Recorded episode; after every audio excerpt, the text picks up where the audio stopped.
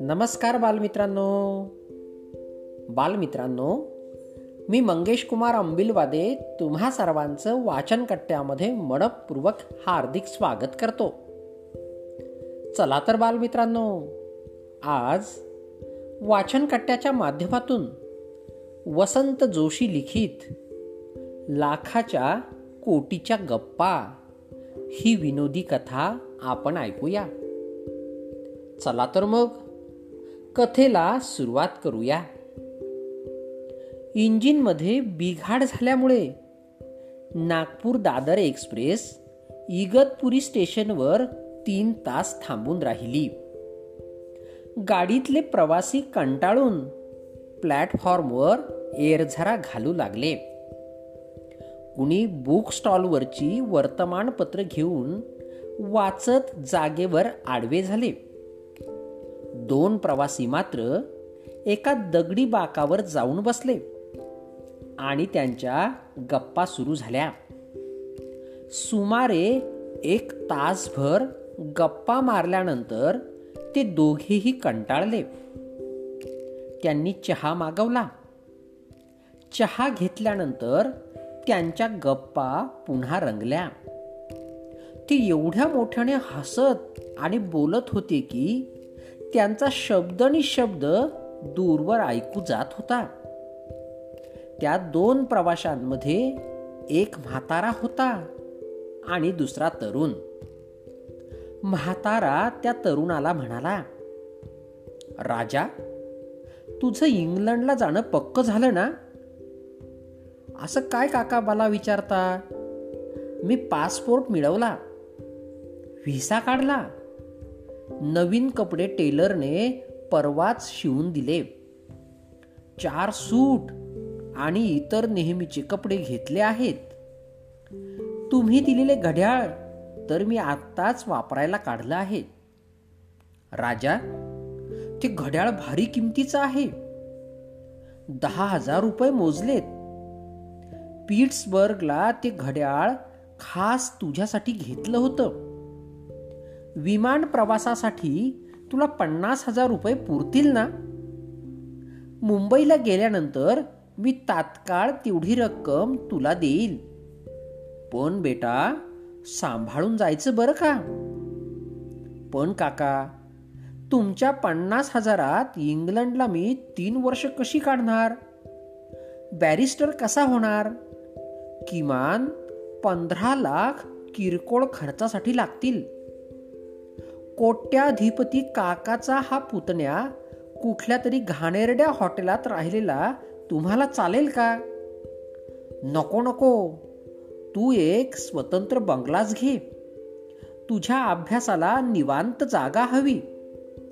त्यासाठी काका वर्षाला किमान पंधरा लाख याप्रमाणे तीन वर्षासाठी पंचेचाळीस लाख लागतील. त्याची सोय मी आत्ता या क्षणालाही करू शकतो.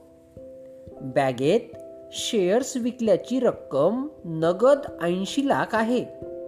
आत्ताच देऊ का? नको. गाडीत बसल्यावर द्या. पण काका एक मोटारही मला लागेल. रोज मला कॉलेजात गाडीनंच जावं लागणार नाही का? मी चालत कसा जाणार? वीस लाख तरी त्यासाठी लागतील. ती रक्कमही आता याच बॅगेत आहे. बँकेतून आजच तेवढी रक्कम काढली आहे. काका मला सारा युरोप बघायचा आहे. प्रत्येक देशात किमान एक वर्षभर तरी राहावं लागेल. त्यासाठीच निम्मा खर्च मी करणार आहे. आईचे चाळीस तोळ्यांचे सोन्याचे दागिने. तिनं मला परवाच दिले.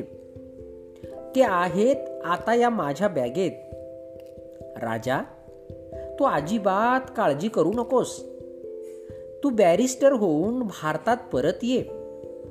त्यासाठी मी वाटेल तेवढा पैसा खर्च करायला तयार आहे. आपल्याकडील चहाचे दोन मळे आणि सफरचंदाचा एक मळा विकून जे दहा कोटी आले आहेत ते पण मी माझ्या बॅगेतच वरच्या कप्प्यात ठेवले आहेत. त्यांचं असं बोलणं चालू असतानाच गाडी सुटणार असल्याची घोषणा झाली. ते दोन प्रवासी आपल्या डब्यात शिरले. खिडकीजवळच्या समोरासमोरच्या सीटवर बसले. पाच दहा मिनिटातच ते पेंगायला लागले आणि चक्क घोरायला लागले. केव्हा तरी कल्याण स्टेशन आलं. त्या दोन प्रवाशांपैकी तरुण प्रवासी जागा झाला. त्यानं आपल्या सीट खाली आपली बॅग आहे की नाही हे पाहिलं. बाप रे त्याची बॅग तिथं नव्हती. त्यानं त्या म्हाताऱ्या प्रवाशाला उठवलं. ए माझी बॅग कोणीतरी पळवली. तुझी पण दिसत नाही. म्हातारा प्रवासी पण दचकून जागा झाला. आता काय करायचं? दोघही किंचाळले.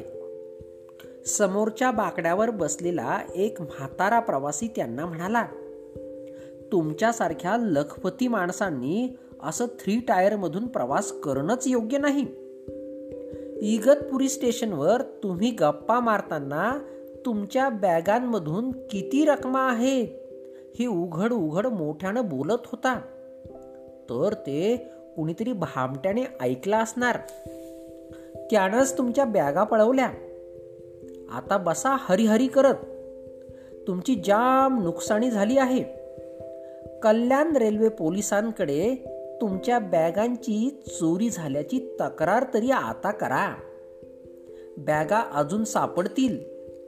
आता तुमच्याकडे मुंबईला जाईपर्यंतच्या खर्चासाठी तरी पैसे आहेत का? की मी देऊ? नको नको. पैशाची गरज नाही. माझ्याकडे तीन चार रुपये आहेत. त्यात आमचा चहाचा खर्च भागेल. तो तरुण प्रवासी म्हणाला. पण आपल्या बॅगा गेल्यामुळे आता आपली खरंच पंचाईत होणार. त्यात माझ्या मिशा होत्या. आता शिवाजी मंदिरात गेल्या गेल्या नव्या मिशा घ्याव्या लागतील. म्हणजे मला पुन्हा दहा रुपये दंड बसणार. तो म्हातारा प्रवासी म्हणाला म्हणजे तुम्ही आहात तरी कोण? तुम्हाला नव्या मिशा कशाला लागतात? कोट्यावधीच्या रकमा असलेल्या बॅगा चोरीला गेल्या तरी तुम्ही इतके शांत कसे? समोरच्या बाकड्यावरचा प्रवासी बोलला तो म्हातारा आणि तरुण प्रवासी खूप मोठमोठ्याने हसले. तरुण प्रवासी म्हणाला अहो आम्ही नाटकवाले. मी राजा गोसावी आणि हे शरद तळवलकर. आमच्या बॅगांमध्ये आमचं फक्त मेकअपचं सामान होतं. बाकी काही नव्हतं. मग इगतपुरी स्टेशनवरच्या तुमच्या लाखाच्या कोटीच्या गप्पांचं काय? ते तुम्ही खरंच मानलत की काय? अहो आम्ही केवळ वेळ घालवण्यासाठी आमच्या नव्या नाटकाची रिहर्सल करत होतो. धन्यवाद.